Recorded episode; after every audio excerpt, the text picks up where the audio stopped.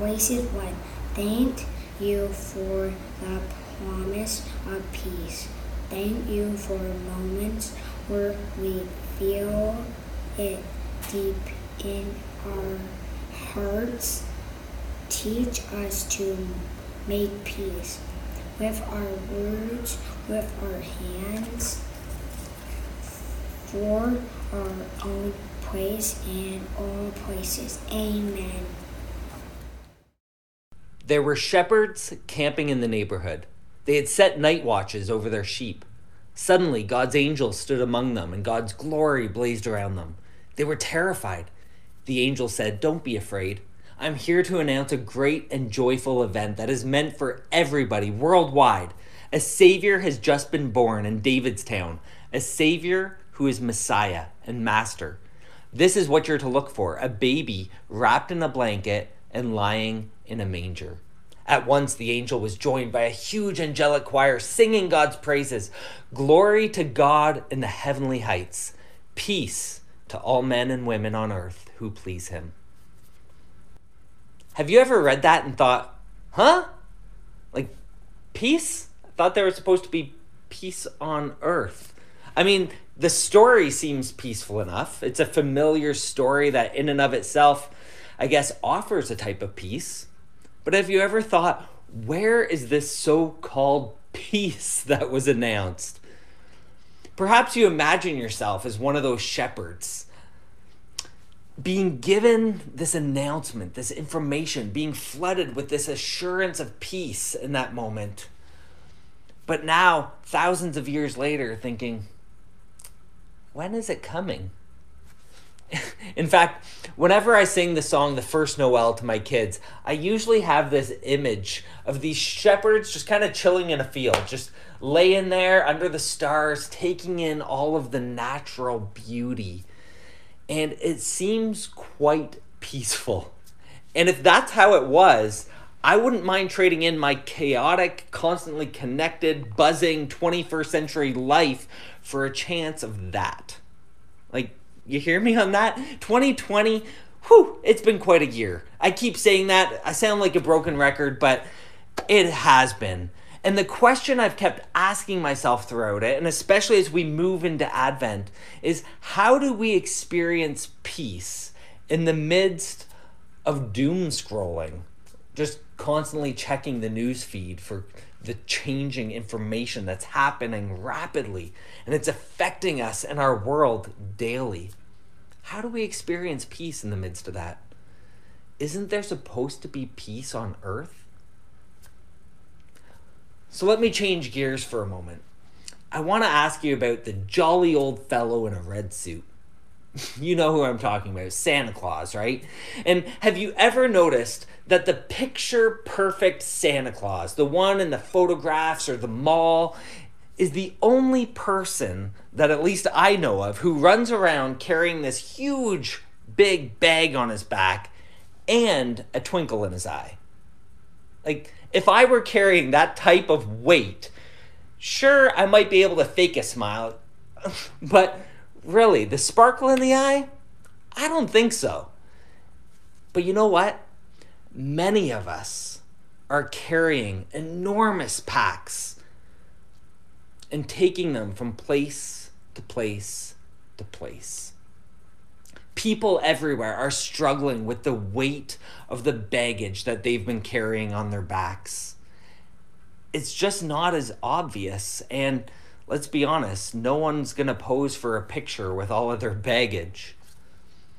But if we could just stop such a person, or if or if we'd be vulnerable enough to open up our own baggage, I think we'd see all sorts of things. We'd see guilt over an abortion.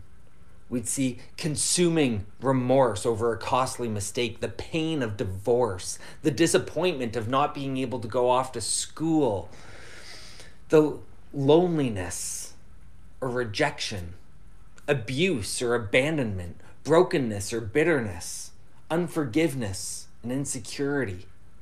And these are only some of the things that get packed away and carried around with us for years. And as a pastor, I've seen firsthand how crushing and how crippling the weight of the past can be to people. And pastor aside, just as a person, I understand many of the reasons we feel like we have to hold on to the past. You see, it's often due to the unknown. We're, we're scared of the unknown. Even though the past is hurting us and dragging us down and holding us back, at least we know it. It's familiar to us. But you know what? We often fail to realize that the familiar can be fatal. So let me give you two words of advice concerning your past. Let go. As long as you carry your past with you, it will keep getting heavier and heavier. It will prevent you from enjoying the present moment, the here and now, and being able to anticipate the future. There's only one person, though, who's able to enable you to release your past, and he is the one we celebrate this season. Not the jolly old fellow in the red suit, but rather the most real person who has ever walked the earth. He is the one the shepherds were told had been born today in Bethlehem. He is the one who is prophesied as the Prince of Peace. His name is Jesus. His coming brought closure to an entire era of human history. He fulfilled the law and he made possible a life of complete freedom and grace and peace for everyone who would believe in him. Isn't that good news? When we say about the gospel or the good news, that's what we're talking about. But do you know what? Not everyone recognizes the benefit of his presence. Some people have a hard time letting go of the past. Some people, even going all the way back to Jesus' day, preferred to maintain their religious traditions rather to rather than to embrace the love of God and enjoy the presence of Jesus in their midst. Jesus didn't fit into what they were expecting. He didn't fit into their molds. And their fierce grip on the past and the familiar caused some to miss out on the best thing that could have ever happened to them. And I don't want that to happen to you. That's my heart. I don't want your past to rob you of your present or your future. Jesus is the God of new beginnings. And part of following Jesus means letting go of the past so that he can create a new beginning in you. Last week, I mentioned how Mary, after Jesus was crucified on the cross and, and buried in the tomb, she shows up and the tomb's empty. And suddenly she's losing hope and she's assuming that his body must have been taken and stolen and put somewhere else. And she's losing all hope. And in that moment, Jesus appears to her, but she mistakes him as the gardener. And what the author was trying to do there is tie this picture of Jesus as the gardener back to the very beginning where, where God created everything and there was a garden and it was all good and right and as it should be. There was a peace and harmony in the world. And now with Jesus being back in the garden as the gardener, he's creating this picture that Jesus is creating and recreating new things. He's at work making all things new. Well, right after that encounter, a few verses later, Jesus appears to the rest of his disciples. They're, they're meeting behind locked doors out of fear. They're afraid of the Jewish leaders and what they might do to followers of Jesus. So in John chapter twenty, verse nineteen, Jesus suddenly is standing there among them. And it says, Jesus came and stood among them and said, now listen to what he says, peace be with you. Whoa. The first thing Jesus says to his disciples after coming back from the dead, being raised back to life, he says this to his disciples, his students, those who had given their lives to follow him, was peace be with you. Now, sure, on one level, it was a standard greeting of shalom, It's still in use in some parts of the world today. But there's more, because Jesus repeats peace be with you in verse twenty-one. And the repetition of this greeting, I believe, was to help them recall the promise of peace that Jesus had already given to them. John fourteen twenty-seven, Jesus says, "Peace I leave with you. My peace I give you. I don't give to you as the world gives. Don't let your hearts be troubled, and do not be afraid." And then in John sixteen, verse thirty-three, Jesus says to his disciples, "I have told you these things so that in me you may have peace. In this world, you'll have trouble, but take heart, I have overcome the world." You see, the word Jesus would have used for peace is the Hebrew word shalom. And it's important to note that the Hebraic, the Hebrew understanding of shalom, peace, is more than simply the absence of conflict. Shalom is the Hebrew word for peace, for wholeness, for health, for blessing. Shalom is the harmony that God intends and desires for the world. Shalom is how God wants things to be. In other words, shalom is the presence of the goodness of God. It's the presence of wholeness, completeness. So when Jesus says to his disciples, "Peace be with you," he's blessing them with God's presence. Taking it one step further, I actually believe Jesus' shalom, his peace here, is a complement to his cry on the cross, where he cries out, "It is finished." The peace of reconciliation, the life from God, is now available to everyone. Peace be with you. It's through Jesus that we're made whole and that we can experience the peace of God and the goodness of God's presence today. So going back to our initial question of where's the peace?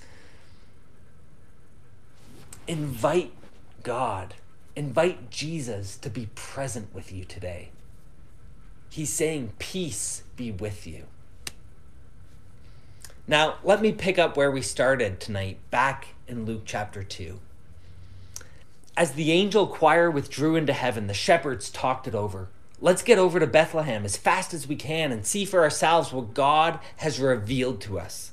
They left running and found Mary and Joseph and the baby lying in the manger. Seeing was believing. They told everyone they met what the angels had said about this child. All who heard the shepherds were impressed. Mary kept all these things to herself, holding them dear, deep within herself. But the shepherds returned and let loose, glorifying and praising God for everything they had heard and seen. It turned out exactly the way they'd been told. This is the moment where it all comes together for them.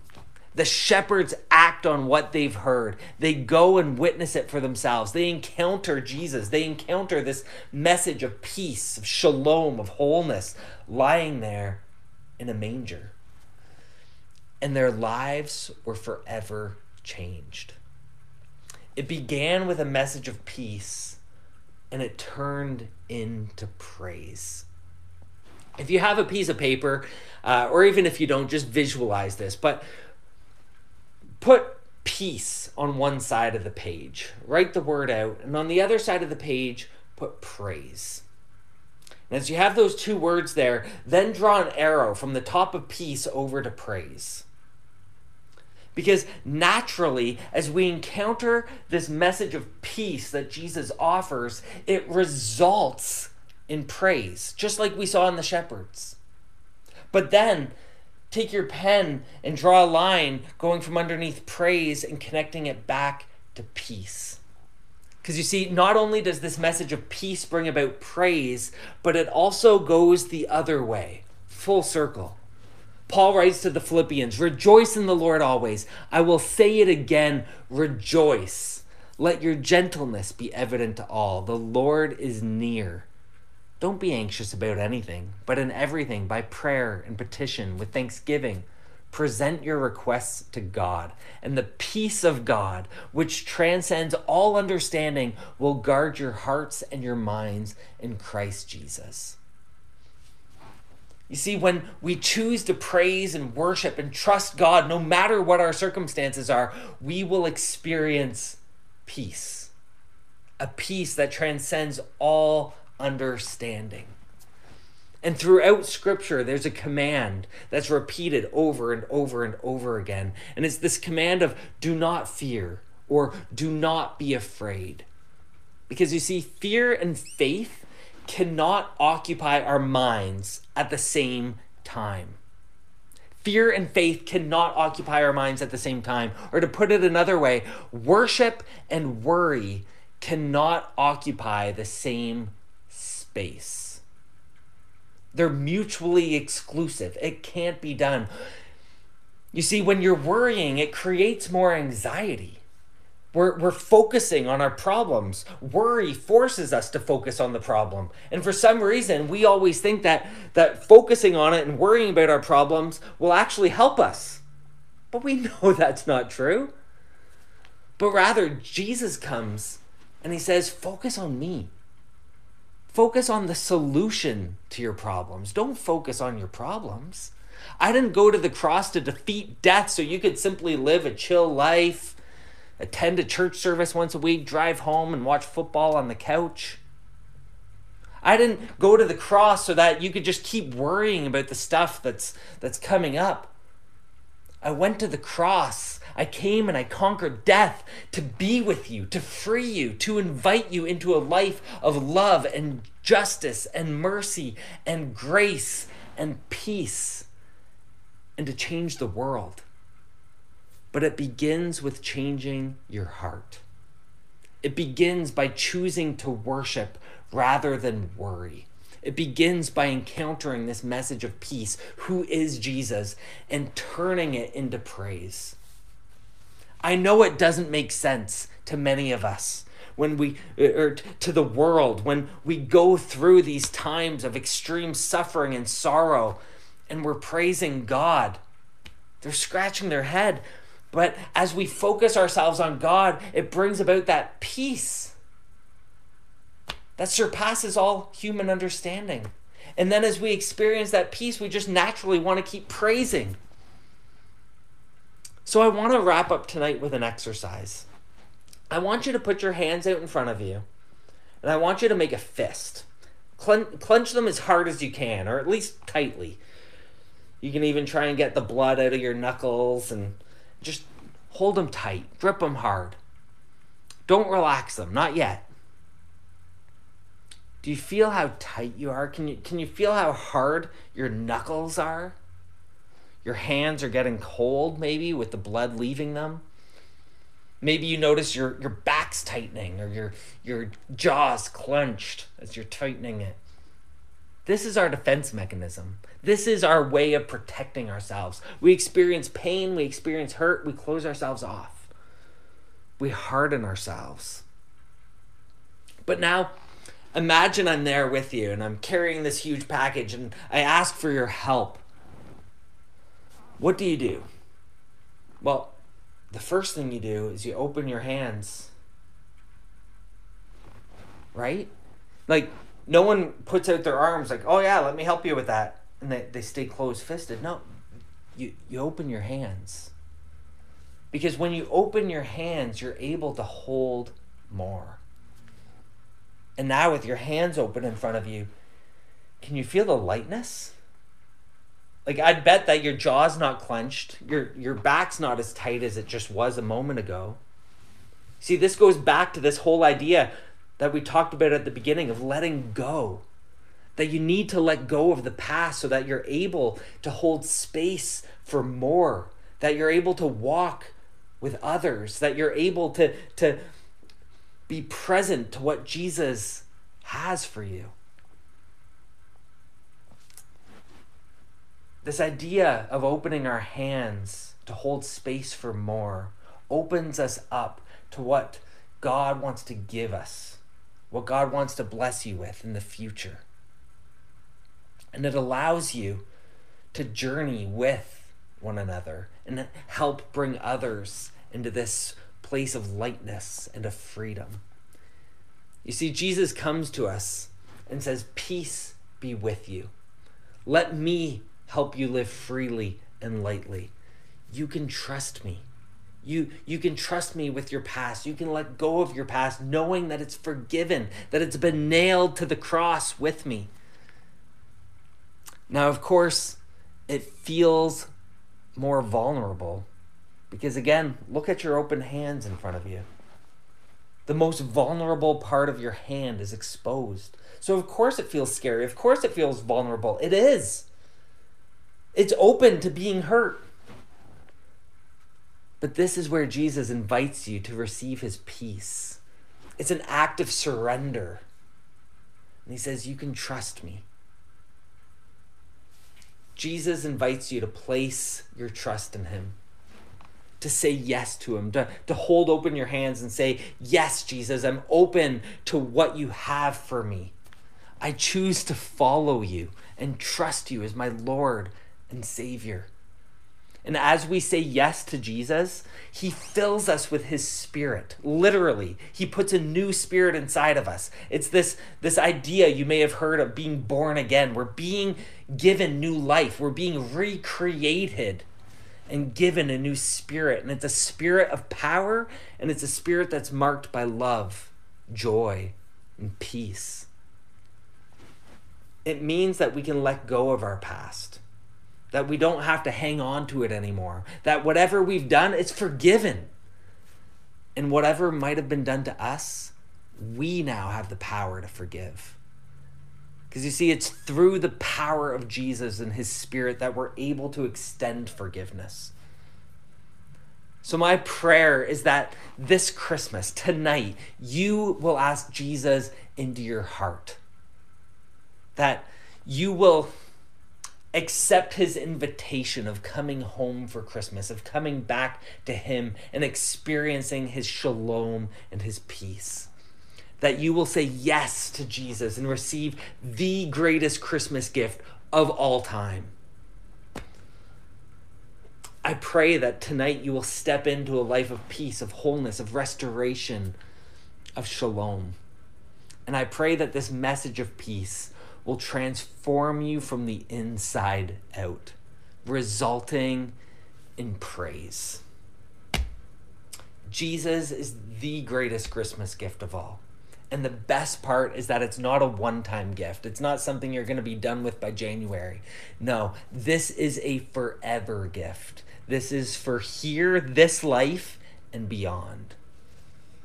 May you enjoy the peace of Christ in your hearts and your homes this Christmas. Let me pray. Lord Jesus, light of the world, Prince of Peace, we ask that as we wait for your coming, you would reveal your presence to us. Help us to let go of whatever we're holding on to that's holding us back from being present with you. And God, let us receive your peace so that we can share your peace with one another. And may your peace be the source of our worship. And may our worship fill us with your peace. Jesus, tonight we say yes to you. You are our Lord and Savior. We place our trust in you. Come and fill us with your spirit. Create new life and create a new beginning in our hearts tonight. We ask this in your name, the name of the one who was born in Bethlehem, Jesus. Amen.